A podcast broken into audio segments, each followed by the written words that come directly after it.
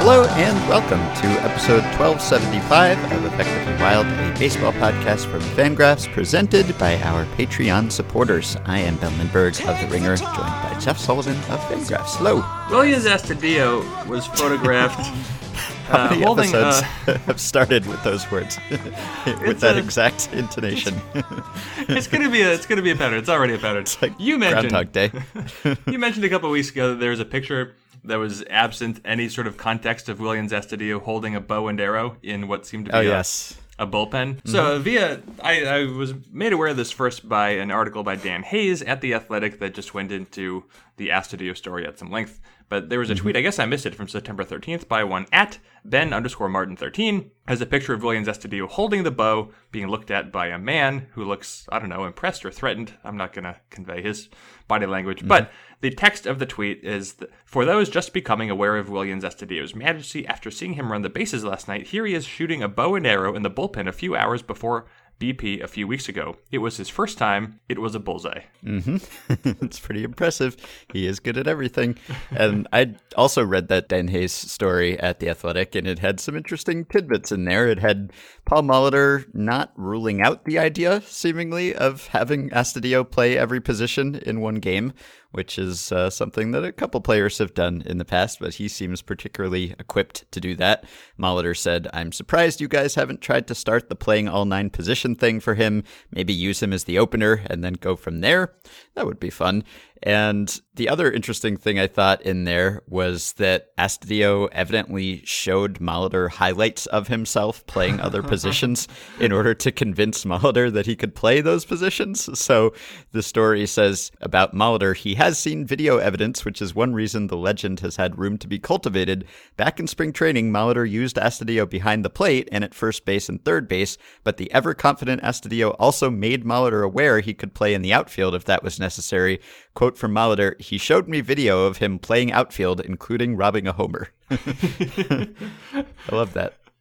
Just outstanding. And maybe there's enough coverage now. It's always hard to know these things because teams make decisions for their own objective reasons, but it feels like this is no longer just Astudillo was up for a few weeks and he made a little bit of noise and internet nerds freaked out. Like, there's a lot of attention on Willians Astudillo. He can't be ignored at this point anymore.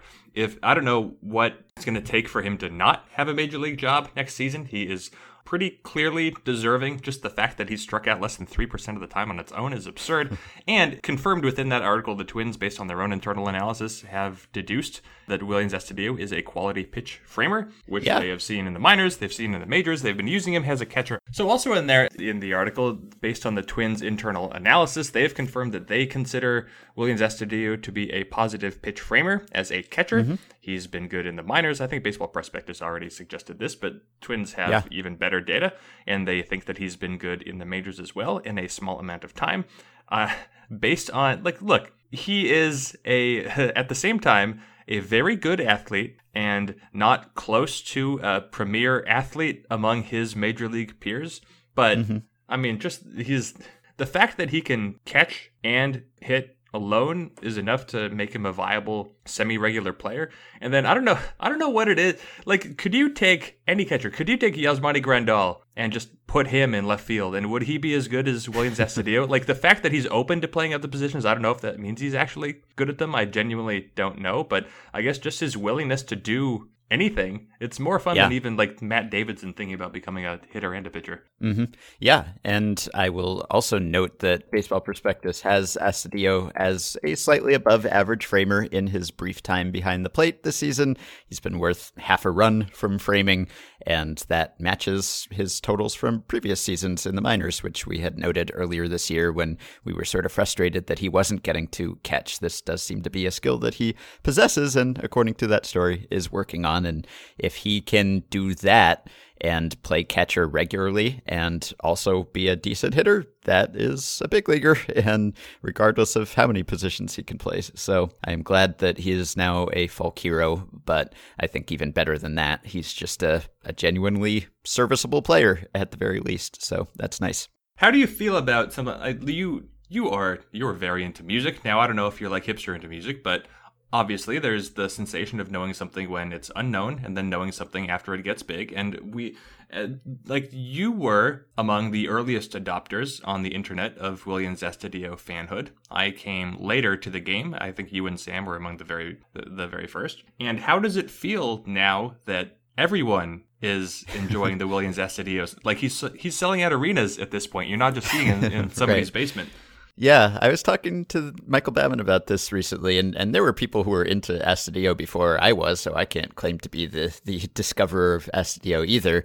I just think that I'm happy that everyone has found out about him. I mean, I got my article in about him early on, and I staked my claim, and we talked about him on the podcast, and now everyone gets to enjoy him, and that's great, because it was one thing when he was a cult figure, and he was only in the minors, and we were all amazed by his strikeout and walk rates, and that was nice, but I wouldn't want to go back to that because that was before he made the big leagues and before we knew that he ever would make the big leagues. And even I didn't know just how lovable and watchable he would be, even aside from being a total outlier in so many ways. So he has surpassed my expectations, and I think he has brought joy to baseball fans collectively, and I think that is more than worth giving up the hipster cred of knowing about him before most people did.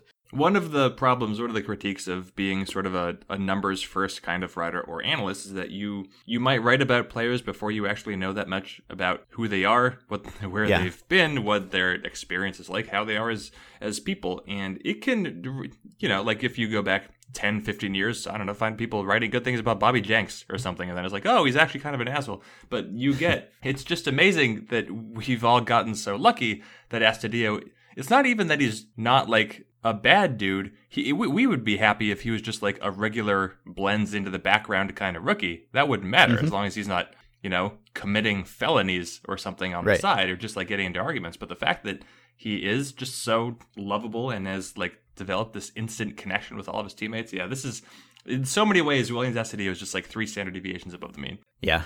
I talked to Michael on the Ringer MLB show this week about our favorite stories of the season or what we thought were the most notable stories of the season. And obviously, I got my Astudillo mention in there, even though that's not a universal sentiment probably, but it's getting there.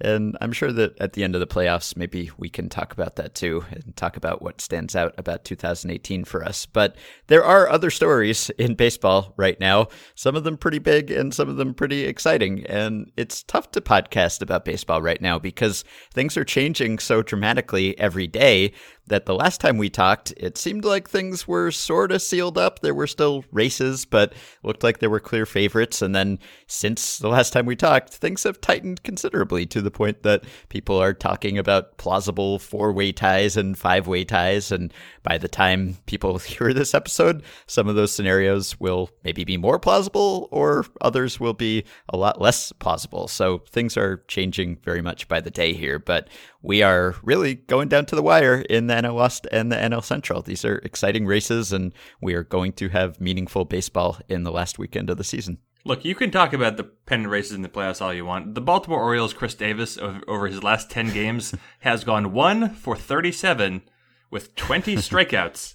Chris Davis, I thought there was a little point in the middle of the year where he was sort of coming out of it a little, like he wasn't good. I think that's the word, good. He has had his highest WRC plus in a month this year is 88, which is bad. But I thought at least in July and August he could be like the sort of the Pujols kind of player, right? Where he's a problem, but he's not just like so out and out dreadful that like you're the Orioles, you can just kind of look past it. In September, his WRC plus is -13. Chris Davis as a season WRC plus of 45 as a first baseman, he has a Fangraphs WAR of -3.2, which ties him for the fifth worst of all time with 1985 George Wright, who had a WRC plus of 28, and as I believe we've discussed before, at least according to Fangraphs, the worst single season WAR of all time for position players, 1933 Jim Levy of the Browns at -4. Chris Davis probably can't get there in a week, but given what he's done for the last 10 games,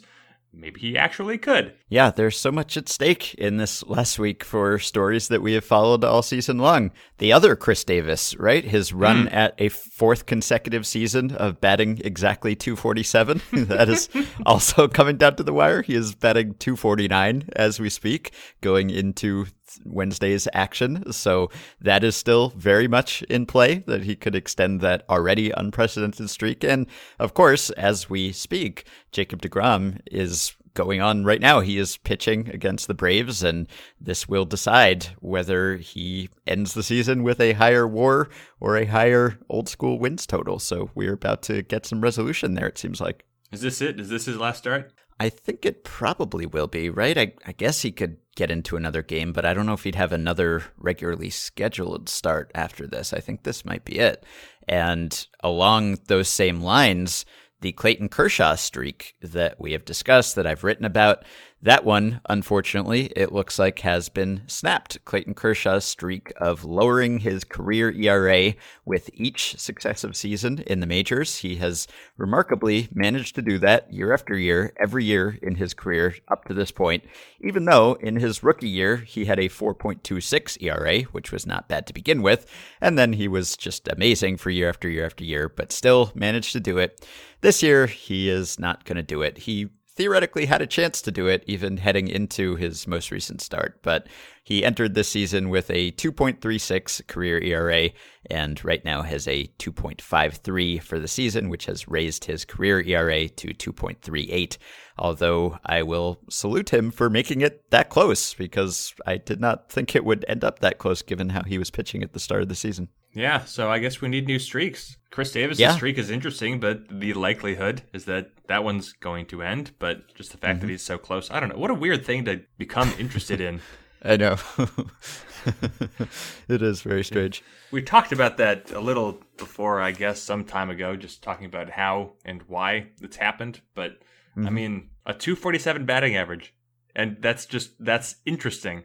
We had that conversation a week or two ago about how like the new age numbers are just like ruining baseball fandom, but there were so many more things you have the opportunity to care about that are stupid, but it doesn't matter. Yeah, well, that's not a new age one, but well, no. That is, but we still care about the old ones in some ways. I mean, we care about Jacob deGrom's wins total in relation to his WAR, which is just a new way to look at it. I guess we would care about it anyway, just because he is such a strong Cy Young contender and might win that award with the fewest wins ever. But yeah, we care about these things, even though we no longer look at them as the best ways to evaluate players. They can still be fun trivia and curiosities, at least. Yep.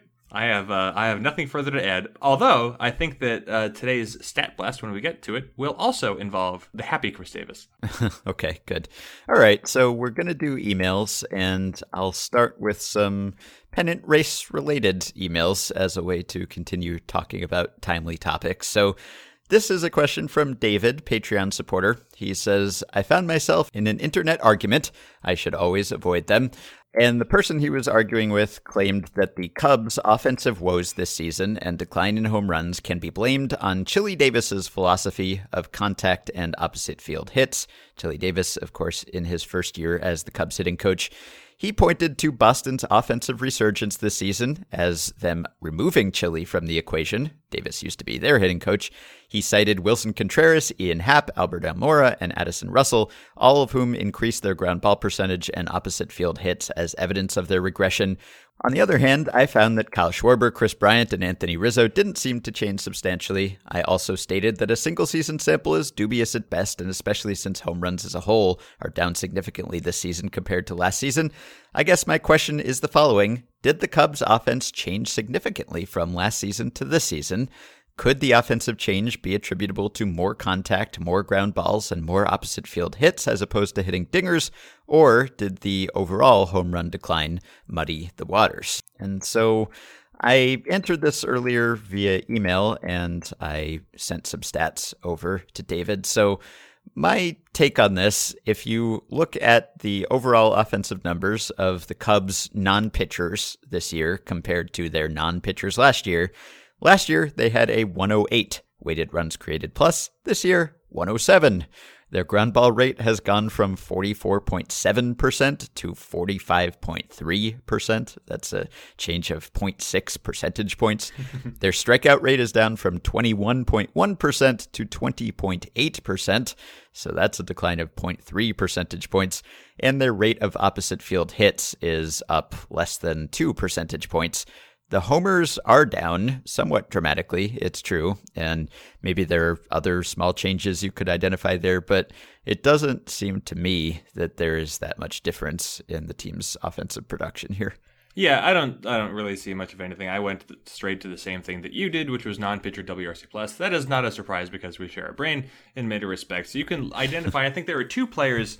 Wilson Contreras' offense has dropped off for reasons I haven't examined, but for example, last year he slugged 499. This year he's slugging 389. That's not good. But he's been a ground ball hitter. He's actually very slightly less of a ground ball hitter this year than he was last year, but his pull rate is the same. It's just that his power has evaporated, which is weird. With Chris Bryant, at least, his power has also dropped off. His slug percentage has lost something like 80 points, which is also not good. Last year he hit 29 home runs. This year he's hit 12, but to my knowledge, he's been battling a shoulder problem for what seems like quite some time. He didn't really look like himself early on, hasn't recovered completely. So Chris Bryant, I think you can blame some sort of shoulder problem, and Wilson Contreras, you can blame something else. But outside of that, the team's offense has been fine, and it seems like the real trouble here is that the Cubs' pitching staff has underachieved, and the Brewers have been better, and so it just applies more pressure on the Cubs than they faced last season. Yeah, although I will say in September, the Cubs haven't hit at all. I mean, that's been a big part of their drop-off very recently. They've just been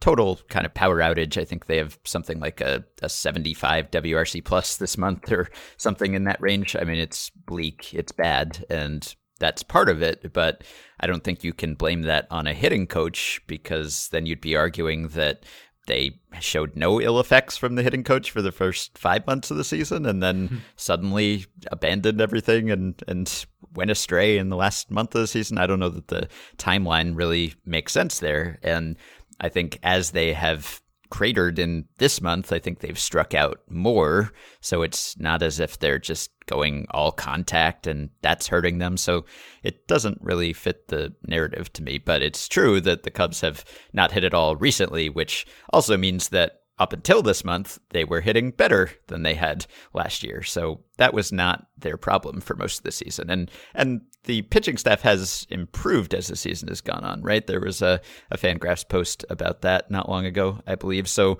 there's been some improvement there and some downturn in the offense. And it's led to this point where the Brewers and the Cubs are almost neck and neck as we speak. Yeah, I will say, so last year the Cubs ranked 6th in the majors in runs scored. And this year they rank 11th, which is worse. So, you know, there's been a little bit of worse timing. Run scoring overall is down a little bit just because the home runs haven't been flying quite the same as they did last year. Mm-hmm. And what's interesting is via Fangraphs' version of clutch, that win expectancy metric that we like to play around with, this year, by offensive clutch, the Cubs are 6th worst in baseball, which is not very good. However, last year, the Cubs were 6th worst in baseball by the same metric. So nothing has changed there. You could say, if anything, why are the Cubs so unclutch at the plate? I wouldn't worry about that too much, but at least that is something that has not changed. They have remained just as not timely, in large part because of Kyle Schwarber, who I wrote about today at Fangraphs. He has been very not good, as I've mentioned on this podcast before. Right. By the way, how bad were Joe Maddon's comments about Addison Russell the other day? I'm sure you saw it was widely reported that Maddon was asked on a radio show about his thoughts on the whole Addison Russell and his ex-wife and the allegations, and he said essentially that he hadn't read them and he wasn't going to read them until MLB came to a conclusion. And more than that, he said, quote, anybody can write anything they want these days with social media, blogging, etc., which is technically true, of course, but it kind of goes out of its way to cast doubt on what Addison Russell's ex-wife wrote. And really, I mean, I don't expect Joe Maddon, you know, he has an obligation to the team and what he thinks makes the team better. And I don't expect him to come out and condemn Addison Russell before this investigation reaches its conclusion, which it sounds like it is proceeding, and that Addison Russell's ex-wife has been participating and that her claims have been substantiated to some degree. But to basically cast doubt on that without ever having read it, I mean, there's just no need to do that. Just say, I'm waiting to see what the committee decides, or, you know, something wishy-washy if you want. You don't have to come out and say, suspend him and it's horrible, but just don't say something that really makes light of the allegations. I understand if you were someone like Maddon, who has a history of coming to his players' defense, even when those players are very clearly in the wrong. I understand the inclination, and I also understand that Joe Maddon knows Addison Russell better than he knows Addison Russell's ex-wife. I understand there's a protectiveness and there's a pre-existing bond, but the opposite of making a statement in favor, the opposite of siding with Addison Russell's ex-wife here is, I guess, what Maddon did, but what he could have done very, very easily. It takes no effort at all to issue a statement that's just like, I'll wait for the details to play out. Of course, you always have to be sensitive and listen to these accusations. This is a very serious matter, etc. Just, like the blanket statement that you can just offer, that everybody has offered since the dawn of time for the most part when these things come up. And that way, if you're Joe Maddon and if you're like really uncomfortable taking a side in public, you can just do that. But he clearly wasn't uncomfortable in taking a side. And what his statement reveals is that he was just coming at this only really considering Addison Russell's perspective on it. There's very little consideration given to the alleged victim in these incidents. And so I can understand maybe how Joe Maddon feels in his brain, in the parts that you don't normally verbalize, because maybe he really does like Addison Russell, and maybe it's really difficult for him to imagine. I don't know. I don't know what's going on in Joe Maddon's brain, but there are things. When you are the manager of a team, you are essentially the team's spokesperson, and the Cubs might consider hiring a spokesperson because their current spokesperson is not doing a very effective job. Right. All right. And David also asked a second question, which would be more surprising to the two of you, considering how we felt at the start of the season, the Dodgers possibly losing to the Rockies in the NL West, or the Cubs possibly losing to the Brewers in the NL Central? Oh, Dodgers. Definitely Dodgers.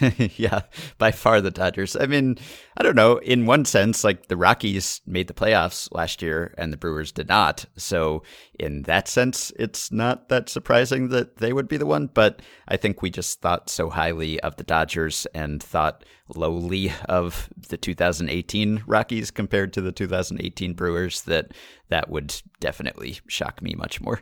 I will say, so looking at the Fangraphs preseason odds, the Cubs were given an 81% chance to win the division, and the Brewers were at 2.5%. Whereas in the National League West, the Dodgers were at 85%, and the Rockies were at 4%. Now, based on that, you could say it's actually at least as surprising that the Brewers could overtake the Cubs.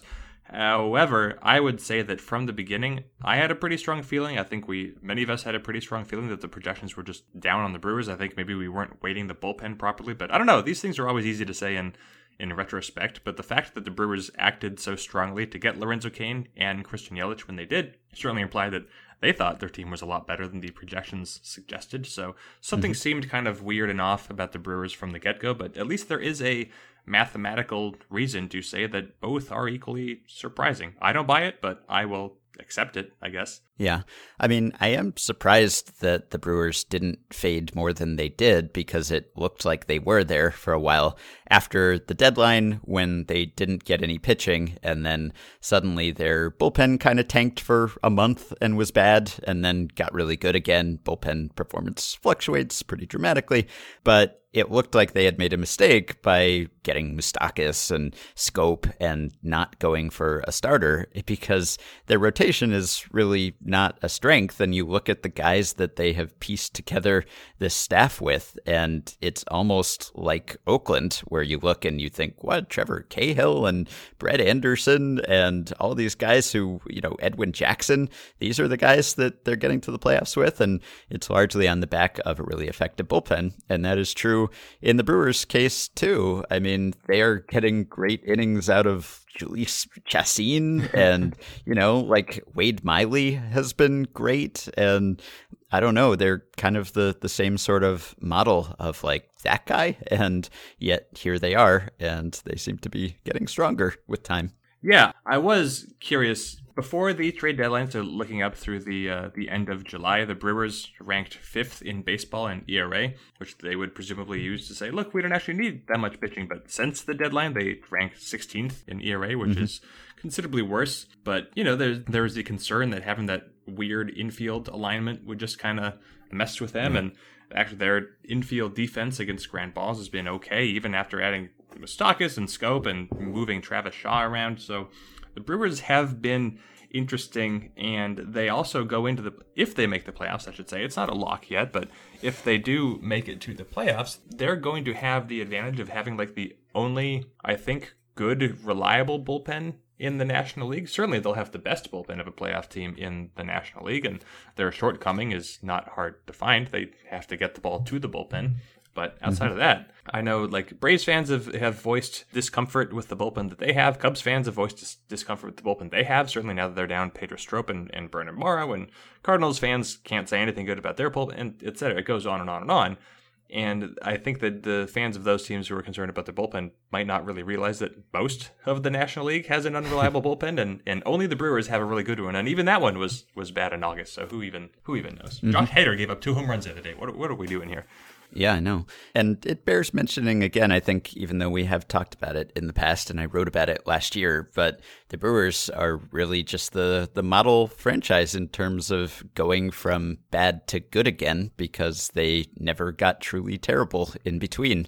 And it's really impressive how they've done that. They've just picked up a lot of great depth pieces and players who were not expected to be as good as they have. And they've pieced together this team that never got into the abyss the way that the Astros and the Cubs did. And granted, they're not a super team. They haven't come out the other side quite as well equipped as those two teams did, at least not yet. But they've managed to be very much in contention and among the best teams in baseball without ever bottoming out. And they went and got Kane, and they went and got Yelich, and those guys have been great, and they spent, and, you know, they could have chosen the route that other teams have chosen, and they didn't, and it's worked out really well. So what did you think? So one thing the Brewers did recently that was interesting, and it happened, I think it was, Monday night, when the Brewers used a one-out opener? And that happened after we recorded, so we didn't get a chance to talk about it much. But it's not that different in that it was just an opener, which we've already seen. But the Brewers used lefty Dan Jennings to only face Matt Carpenter. Matt Carpenter was at the top of the Cardinals lineup, and then they handed the ball to Freddie Peralta, who took it for a while from there. So what did you think, if you had any thoughts? I don't know if you had any thoughts. I didn't. I know that Craig Edwards wrote about this for Fangraphs, and I assume gave it a lot of thought, which I have not. But I don't know. I mean, is this exactly the same sort of thing that we've been seeing all year with other teams, or is it different? I mean, it's different to use a situational guy. There's been a matchup element to other uses of the opener, and even the first use of the opener when Sergio Romo was lined up with the Angels and their very right-handed lineup. That was partly because of situational considerations, but this is, I guess, the first time that we've seen it used in exactly this way. Yeah, I mean, there's nothing, I guess, groundbreaking about it once you accept that the opener is already here, but I guess to me it was more about, well, they brought in their bulk guy, so to speak, but not to start a clean, fresh inning. Like Freddie Peralta didn't come in to just start the second. He came in to take over in the bottom of the first when there was already one out. Now, it would have been different, I guess, had Matt Carpenter reached base against Dan Jennings, which he did not. Carpenter being a lefty and Jennings being a lefty. But anyway, it was fun. It's just neat, I guess, to see teams exploring and experimenting with this at this point of the season, especially teams in the hunt. Like Oakland has been starting Liam Hendricks for an inning, and the Brewers now have opened with Dan Jennings. And you wonder, the playoffs start next week. Are we going to see the opener in the playoffs, or are we going to see it in the wildcard game? And that I don't know, but we clearly can't rule it out now. And I don't even know. I'm conflicted over how interesting the opener is, you know, because realistically, it doesn't change that much about how the game is played, except it changes the entire concept of a starting pitcher, which is complicated. Also, it screws up our splits. Like, it's really it really disappointing and frustrating to try to deal with in the leaderboards. Yeah, I mean, if the Brewers could face the Cardinals in the wild card game, that's possible, then maybe they could do that again, or against the Rockies with Charlie Blackmon, or you know, there are other guys you could do exactly that with. Or I wonder how much of this is, I mean, in the past we've talked about, well, why do teams even announce their starters? Why don't you do the maneuver where you announce one starter and you bring him out there for an inning or a batter, and then you have a starter of a different handedness come in, and suddenly the lineup is constructed to take advantage of the first starter, and now it's another guy, and you have the platoon advantage with more of the lineup. which is something that we don't talk about that much with the opener because no one really thinks of the opener that way. Like, you set your lineup to face the bulk guy or the guy who comes in after the opener. So you get that situational advantage, but you don't get like forcing the other manager to turn around his lineup to face someone else. And then you bring out this surprise guy. But that's something that we could see also. Yeah, I agree. And I guess moving on from there, I would just point out that while we were recording this live, Jacob deGrom has so far thrown 3 scoreless innings. The game is also scoreless. Yep, that makes sense. All right. Oh, I meant to bring this up in the banter, but which collapse, if we could call any team a collapse this season, and I don't know that we haven't seen like a really historic, terrible collapse unless we see one in the next few days, which is still possible. But I guess if you consider, say, the Mariners a collapse in that they looked like a likely playoff team at one point and are not going to be, you could consider the Phillies a collapse, I suppose, in that they were extremely competitive all season long. And now you look at the standings and it looks like they weren't. I think they have a losing record now. And then you get the Diamondbacks, I guess, would be the other team that fits into that category, because I saw a stat somewhere and I forget, I think it was maybe John Wiseman who tweeted this, that the Diamondbacks were in first place in the NL West on April 1st, May 1st, June 1st, July 1st, August 1st, and September 1st, I think. That was the stat, and they are not going to be in the playoffs. So of those, and if there are any others I forgot, which do you think is the, I don't know, most notable surprise absence from the playoffs, or the one that makes you the most concerned about the future? Well, if we're going to talk about that, this was like the Mariners' chance, right? This was the year to make the playoffs because it's not getting better. It's not getting... I know you're out there, people who work for the Mariners. Jump ship. You have no choice. Anyway, so it depends, I guess, on how you want to look at it. If you look at just like the raw probabilities, the Mariners had the highest chance of making the playoffs between them, the Diamondbacks, and the Phillies. I don't think there were any other real collapses. There were teams that didn't match up to our expectations at all, like the Nationals. I guess they have had a bit of a collapse. And, the Dodgers could still miss the playoffs. That would be dreadful. Yeah. But anyway, just between the Mariners, Phillies, and Diamondbacks, Mariners had the highest odds. But on the other hand, they reached their peak in like June or early July. And their collapse is in part their fault. But also, Oakland just kind of stopped losing ever. So that's something that kind of got in the way. So while the Mariners look bad on a graph, I don't think that they've had the worst collapse, if we're going to use that word. So then it's between the Phillies and the Diamondbacks, whose collapses were more or less simultaneous. They both just fell apart around like the middle of August. And I guess between them... Gosh, how am I supposed to pick? Like, the Phillies have been really bad, but the Diamondbacks have been really bad. They have. They've also had a bunch of one-run games go against them, but they're 8 games back now as we speak, so it's been a pretty swift descent. I think that with the Mariners, we all have the sense that things are getting worse after this. With the Phillies, we all have the sense that things are getting better after this. With the Diamondbacks, I don't know. Neither is all that clear. Like, it doesn't seem like, oh, this is definitely the end, but it also seems like maybe it's getting toward the end with this group of players. So they're kind of in the middle there. I don't know. Do you think the Diamondbacks go into next season? I mean, who knows what happens between now and then, but based on what we know now, are they a playoff favorite next spring, or are they just kind of in the conversation, so to speak? No, I think they're going to lose a fair amount of talent. A.J. Pollock, for example. Patrick Corbin is a free agent. I don't know what they're going to keep, but I think that the Diamondbacks are in – I don't even know if they're in a necessarily better situation than the Mariners, because the Mariners might have a worse team, but they have more cost control of it, more club control of it. So and that's it. I think the Diamondbacks go into next year. They still have Paul Goldschmidt another year. They still have Zach Greinke under contract, and et cetera. They're not devoid of talent, but I think they're going to go in and realistically have to look at it. It's like we're going to hopefully be a wild card team because they're not going to compete with the big boys in free agency. I can't imagine, and so it's going to be rough. And now, while I've been talking, I've been trying to figure out which collapses has been worse. The Phillies has been going on longer, I guess. So here are some numbers. Since August 8th, the Phillies have gone 14-30, which is bad. They've had a winning percentage of 318 and a Pythagorean winning percentage of 344. So they were in first place when this all began, very barely. The Braves have gone 28-19, and so the Phillies have been left in the dust. Now, switching to the Diamondbacks, since August 22nd, they have gone 9-22. That is a 290 winning percentage. That's the worst in the National League. That's also tied for the worst in baseball. Hey, tied with the Orioles. So the Diamondbacks have dropped out 9-22. They have been outscored by 41 runs. And over that stretch, the Dodgers have gone 21-9, best in the National League, and the Rockies have gone 18-13.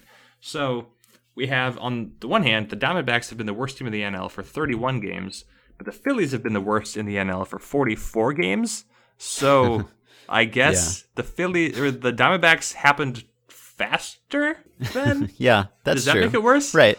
And I think also they had the higher expectations coming into the year, which, you know, I know that Phillies fans got invested in the Phillies winning this year once it looked like they might. But still, I think you have to have some perspective about where they are in their competitive cycle and where we thought they would be. And so in that sense, yeah, I'm going to go with Diamondbacks. Yeah, great. All right. Stat Blast? Stat Blast. We'll take a data set sorted by something like ERA- BS Plus, and then they'll tease out some interesting tidbit, discuss it at length, and analyze it for us in amazing ways. Here's today's Stat Blast. So, as I have mentioned on this podcast briefly before, and as I put up less briefly on Fangraphs on Wednesday, Kyle Schwarber has been awful in high leverage situations. He has batted 56 times. These are his most important plate appearances. 56 times. 7 times he's been intentionally walked, which they basically get thrown out. Intentional walks are base runners. That's good, but opponents only issue intentional walks when there's not too much of a cost. You know how these things work. 6 of those 7 intentional walks have been with a runner on second and no one on first base. So anyway, 49 more plate appearances, non-intentional walks for Kyle Schwarber in high leverage situations. 3 walks, 2 hits, both singles. That's it. WRC plus of negative 62. That is not only easily the worst this season, it is the worst since 2002, which is as far back as the Fangraphs splits go. That's bad enough. And in low and medium leverage situations, Kyle Schwarber's had a WRC plus of 137, which is quite good. That's 37% better than average by definition. So the difference between those numbers is 199 points, which is the biggest on record, the record being 16 years, the biggest difference by 59 points over Jim Thome in 2008. So that's already fun, but this isn't just about Kyle Schwarber. I didn't want to repurpose an article I wrote just for the Stat Blast. There is also, with any leaderboard, there is the other side of it, is there not? So yes, this season, while Kyle Schwarber has had a WRC plus of negative 62 in high leverage situations, negative 62, the next worst is negative 3. And by the way, Chris Davis, the Orioles' Chris Davis, is at 9, third worst. But the other Chris Davis, the A's version, leads baseball in high leverage situations. He's got a WRC plus of 227. And in second place, his teammate, Jed Lowry, 212. That's good for the A's. Chris Davis of the A's has a difference of plus 103 points of WRC plus between high leverage situations and all other situations. Jed Lowry has a difference of 99 points. That puts Lowry in second, tied with Robinson Chirinos. Now, as long as we're going to do this, going all the way back to 2002, the best high leverage season on record for a hitter belongs to 2009 Ryan Howard, whose high leverage WRC plus was 303. And the biggest difference on record between high leverage and all other situations also belongs to 2009 Ryan Howard with a difference of 180 points. Kind of sadly, but as long as we're remembering things, 2014 Orioles Chris Davis is in second place. He had a very incredibly good high leverage season in 2014. So Chris Davis can always reflect back on his positive memories. They are mostly distant at this point, but I guess he does have at least one hit in his last 10 games. Anyway, Oakland's Chris Davis, very good, and 2009 Ryan Howard, exceptionally good. Was that the Ryan Howard MVP season? It was not. No, that was his third place MVP finish season, Ryan Howard, in 2009. However, if I can just read a few numbers from Fangraphs, because that's what the Stat Blast is. So I mentioned a WRC plus of 303 in high leverage situations. So just so you know what that means, Ryan Howard in 2009 in high leverage situations batted 66 times. He had 12 home runs. He batted .404. He had an on-base percentage of .470, and he slugged 1.140. So Ryan Howard, unbelievably good in 2009. Pretty clutch player back then in retrospect. But, you know, all things pass and then reputations go awry. Mm-hmm. All right, continuing with emails, Joe says, Bryce Harper has hovered between negative 0.9 and plus 1.5 defensive WAR, as defined by Baseball Reference throughout his career. This year, he is at negative 3.2 defensive WAR. He's also at a negative 26 runs of fielding, that is, defensive runs saved. This seems very low, like really low, to look at some other outfielders' historically poor seasons. And then he has a list here. We've got 1993 Kirby Puckett at negative 3.1 defensive WAR. We've got 2010 Matt Kemp at negative 3.5 defensive WAR. We've got 99 Dante Bichette at negative 3.9 defensive WAR. And then the champion, 2009 Adam Dunn at negative 5.2 defensive WAR. And Joe says, is this a historically poor season that we are seeing on defense for Mr. soon-to-be super-rich guy, probably Bryce Harper? Yes, I guess by virtue of the fact that he is that high or that low on the leaderboard, it is. And, you know, I've looked at MLB's StatCast metric, which I trust a little more for range, at least in small samples. And Bryce Harper right now ranks 80th of 84 outfielders, according to MLB's StatCast metric. And he is at negative 12 on that leaderboard. That is outs above average. So whatever metric you look at, he has been a bad outfielder this year. And that certainly seems like something that could have an impact on his free agency. Yeah, what's weird, also, if you look at StatCast, Harper hasn't really slowed down. He's still been an above-average runner, but according to StatCast now, this is just outs above average. This ignores arm, and this also accepts all the flaws that outs above average might have. In 2016, Harper was 4 outs below average. In 2017, he was 5 outs below average, and this year, he is 12 outs below average. That's a pretty significant drop-off and is, well, if you look at the arm numbers based on not just defensive run save, but also UZR, his arm, for some reason, and I haven't investigated this, and I don't know if you have, has really dropped off. Historically, according to defensive run saved, prior to this season, his arm was plus 17 runs. This season, he's at negative 6. And according to Ultimate Zone Rating, over his career prior to this season, his arm was plus 17 runs, and this year he is at negative 5. So I don't know what has actually happened with Bryce Harper's arm, but that is another contributor here, because it's not just a matter of his range; it's that his arm has just not been as much of a weapon. And I can tell you, he only has 1 assist for whatever that's worth. Last year he had 8. He's topped out at 13 in 2013. So I don't know if maybe there's something wrong with Bryce Harper's arm. Could be noise, I guess, but it's definitely a concern as evaluators consider whether they would rather have Manny Machado. Yeah, unfortunately, we can't look up arm strength, right, without DMing Mike Petriello and asking him to send it to us. But I would guess that probably says the same sort of thing. So that's a concern. Obviously, his bat is the big draw, and that is what teams will be bidding on. But we know that they consider the player holistically. And so if Bryce Harper is a bad outfielder now, that is something that teams will take into account. Still going to get a lot of money. We can try to. So at Baseball Reference, they have some additional numbers here. So let's just see if these pass muster. So, okay. We know that Bryce Harper's assists are down. Now, there are direct assists, and then there are secondary assists. Secondary assists are the less delightful assists. Nobody cares about a secondary assist. That's like you throw the ball to a cutoff guy, and then he throws somebody out. Nobody cares. So in 2016, when Bryce Harper had the opportunity to hold a base runner based on a batted ball, he held the base runner 58% of the time. The league average is, I don't know, lower than that.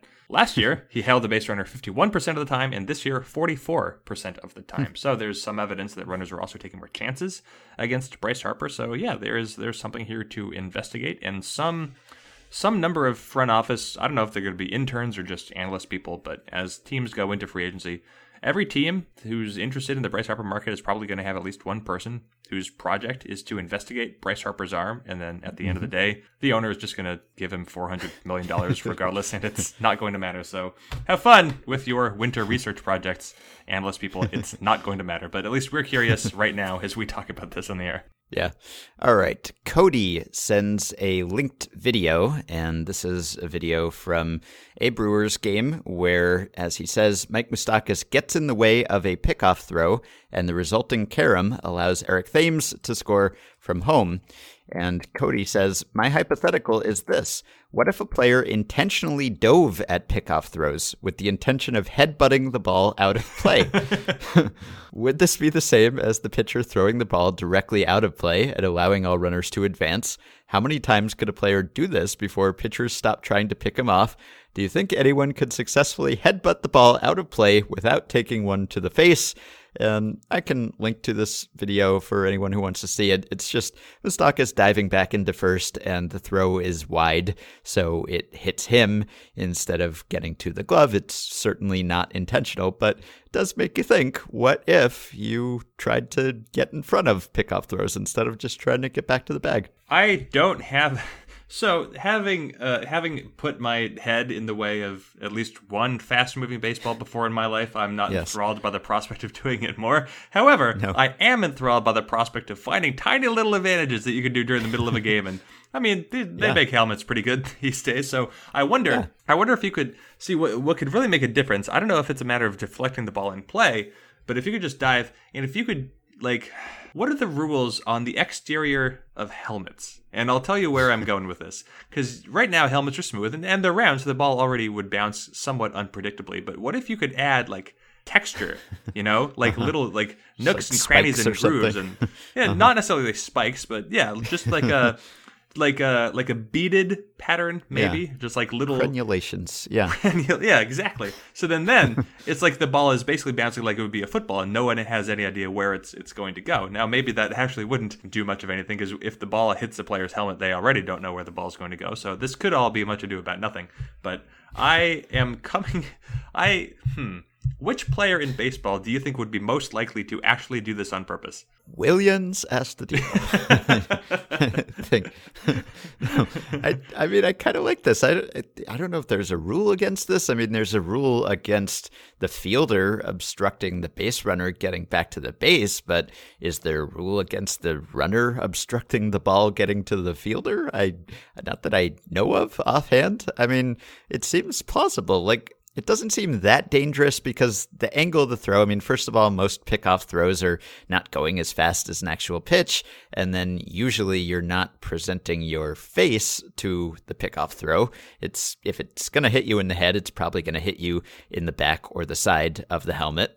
And you wouldn't necessarily need to hit it with your head because it's going hard enough and your body is shaped in such a way that there would be unpredictable caroms and bounces off a player. So you could just kind of dive in front of it like you were taking a bullet for the president or something, and it could just bounce off you. And a lot of the time, probably, it's going to go into foul territory, right? And if you're planning on it, then you can get up. And I mean, how often do you think you could do that? Because if that was your sole goal, you'd have to be somewhat careful because you don't want to get picked off. So you don't want to dive for the ball and then end up getting tagged out because you missed. But I mean, if that was your whole goal, to go for the ball instead of diving away from the ball, it seems like it would be pretty achievable most of the time. Yeah, I think you are right. Now, maybe the pitcher would be able to tell that, like, you dove back in like a funny way, and maybe people would catch on, because right now we don't have like a rash of runners getting drilled by pickoff throws. It just doesn't happen that often. So something would look different. But I mean, realistically, you're diving back to approximately the same place where the throw is supposed to go, because the whole idea is to throw the ball such that you don't even have to really apply a tag. The ball just takes you there. So yeah, I am coming around on this. Okay, you know what it would be? It's Javier Baez. Uh-huh. Yeah, it probably is. I don't know. I like it. I think there's an opportunity here. So I don't know if we're overlooking something. I'm sure people will write in and tell us why this can't work, but I'm willing to go along with it for now.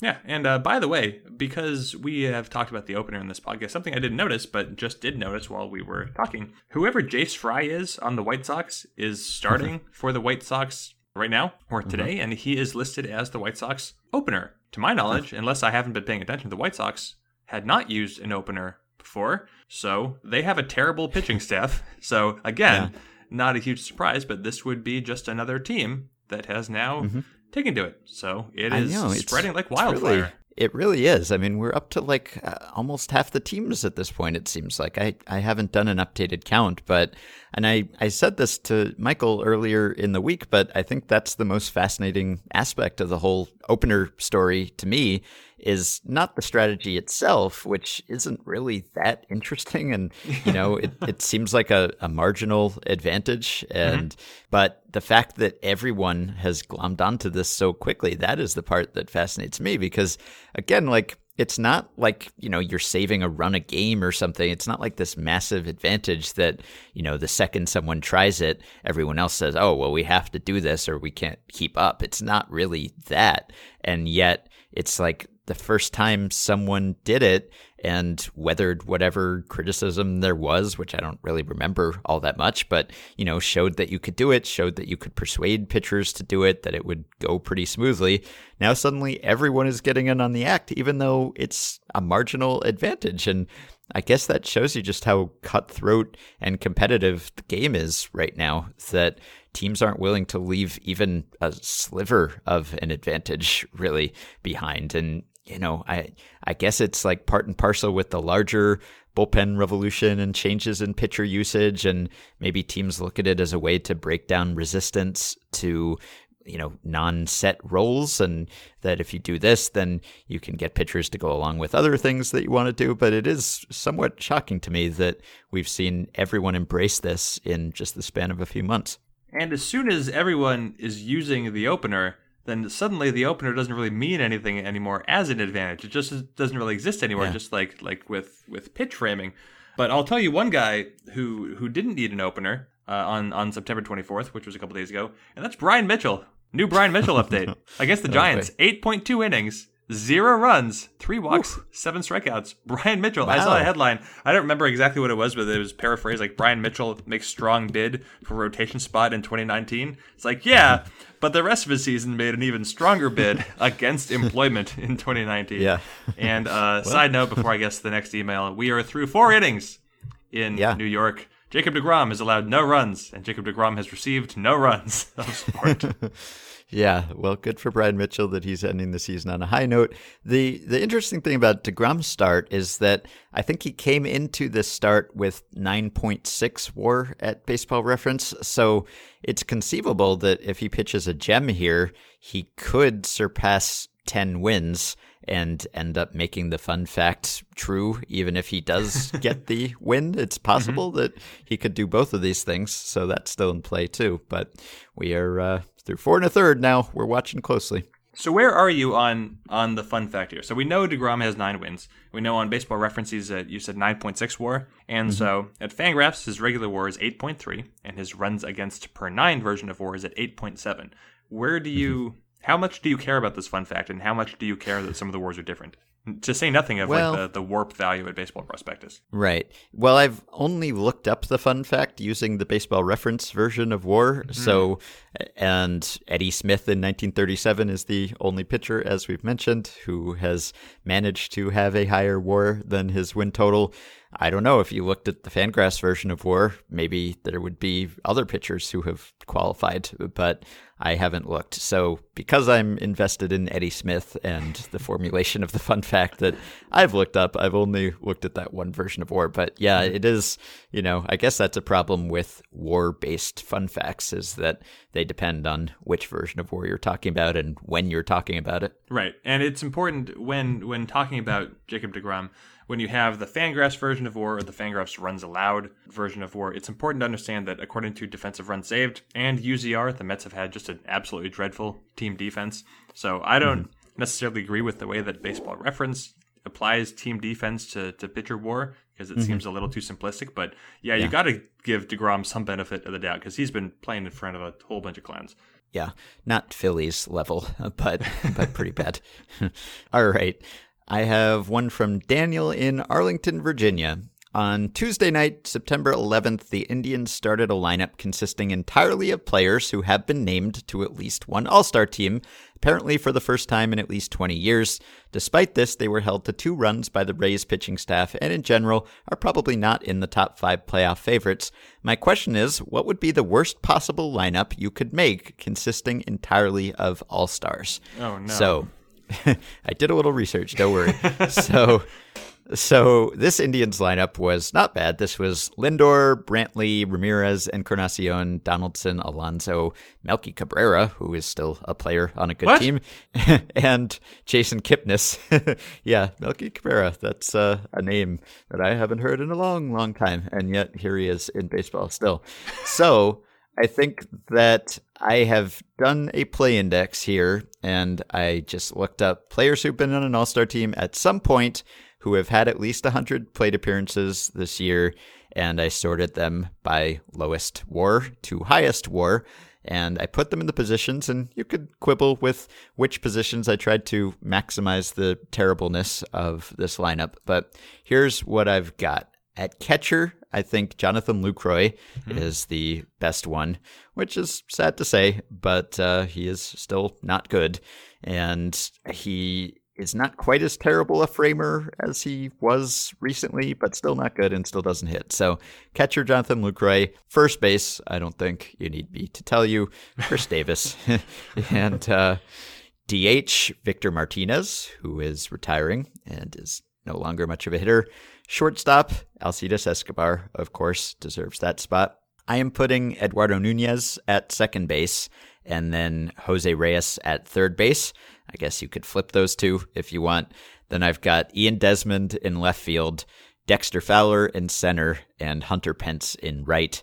Dexter Fowler is having a terrible year. He was good as recently as last year, so you know maybe there's still hope for Dexter Fowler. But that is a pretty atrocious lineup. I don't know what that team would do if you ran it out there 162 times, but guessing worse than the Orioles because most of those guys are sub-replacement level, I think, at this point. So, yeah, that's life comes at you fast. Well, if you did something like that for 162 games, at least you know the team would, by designation, get one more All-Star bid. So someone would have to make it. I don't know who that would be. By the way, Jacob deGrom has now completed a 5th scoreless inning of the game. All right. Well, I guess we can't just keep talking until Jacob deGrom is out of the game, but I'll provide an update in the outro. And I don't know. I had one more question here. Justin says, I'm wondering which reliever has the most wins after blowing a save in a single season all time. And I got Dan Hirsch of Baseball Reference now to look that up. It's Raleigh Fingers, 1976. Raleigh Fingers won 6 games after blowing saves in those same games. And as far as the all-time leaders, Raleigh Fingers is second with 26 wins after blowing saves. Goose Gossage is first with 27. And you've got John Franco at 23, Roberto Hernandez at 23, Sparky Lyle at 22, Kent DeColvey at 21, and tied with 20, Rick Aguilera, Lee Smith, and former podcast guest John Hiller. Clearly a high concentration here of firemen, of guys from the 70s and 80s who actually pitched multiple innings, which you kind of need because obviously you have a better chance of winning after you blow the save if you're staying in for a while. But that's the answer. So now you know. How do you look that up? And you can't with the play index, unfortunately, but you conceivably could. But right now it only lets you search for one form of decision. So you can search for blown saves, you can search for wins, but you can't search for blown saves and wins in the same game. I asked Dan to maybe make that a feature of the play index, but in the meantime, he looked it up. All right. Do we have anything else? Well, DeGrom's at 64 pitches, so he's got a while to go. All right. So we will wrap it up there. All right, I've got some updates for you. As I mentioned, it is hard to stay current when every day really matters. So, Jacob deGrom, he went 8 innings. He gave up 2 hits and no runs and no walks and struck out 10, and he won the game. His 10th win of the season. He is now 10-9, but all hope for the fun fact is not lost. I don't know what his baseball reference WAR will be in the morning, but I know that his start, according to Fangraphs, just on Wednesday was worth 0.5 wins above replacement, according to the FIP-based WAR, and 0.7 wins above replacement according to the runs allowed based WAR. So I'm hoping that he will still have more WAR than wins when baseball reference updates. He should have more than 10 WAR to go along with his 10 wins, but we will see. DeGrom, of course, finishes with a 1.7 ERA and also a sub-2 FIP. That is extraordinary. But I saw this extremely fun fact from Tim Britton of The Athletic, which he tweeted after Sean Newcomb, who was opposing DeGrom in that game, was done. Tim wrote, the 32 opposing starters against Jacob deGrom this year combined for a 2.45 ERA in 173 innings. The only National League pitcher with a better ERA than that is Jacob deGrom. So that's the kind of competition that deGrom went up against. Combine all the starters who started against him, and they were better at preventing runs than anyone but him. Very fun fact. Okay, what else? Willians Astudillo went 3 for 5. No strikeouts, no walks. And, you know, I don't know if his contact rate is higher than Breivik Valera's, but I do know that Willians Astudillo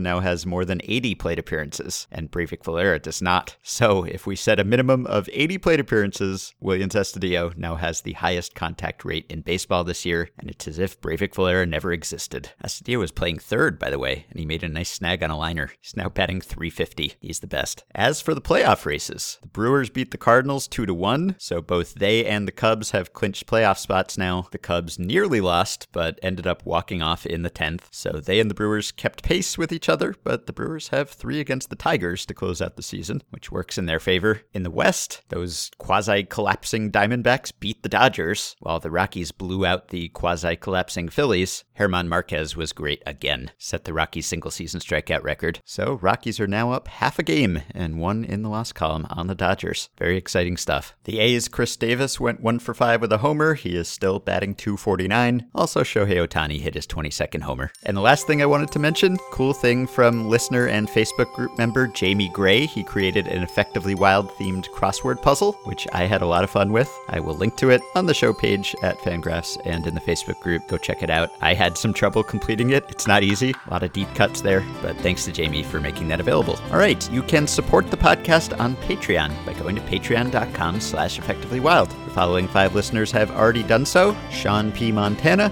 Kyle Crow, Alex Conway, Mark Eschen, and Thomas Klulau. Thanks to all of you. You can also rate and review and subscribe to Effectively Wild on iTunes and other podcast platforms, and join the aforementioned Facebook group at facebook.com/groups/effectivelywild. Thanks to Dylan Higgins for his editing assistance. Please keep your questions and comments for me and Jeff coming via email at podcast@fangraphs.com or via the Patreon messaging system if you are a supporter. We will be back with one more episode this week, so stay tuned and we will talk to you soon. I cried out for you.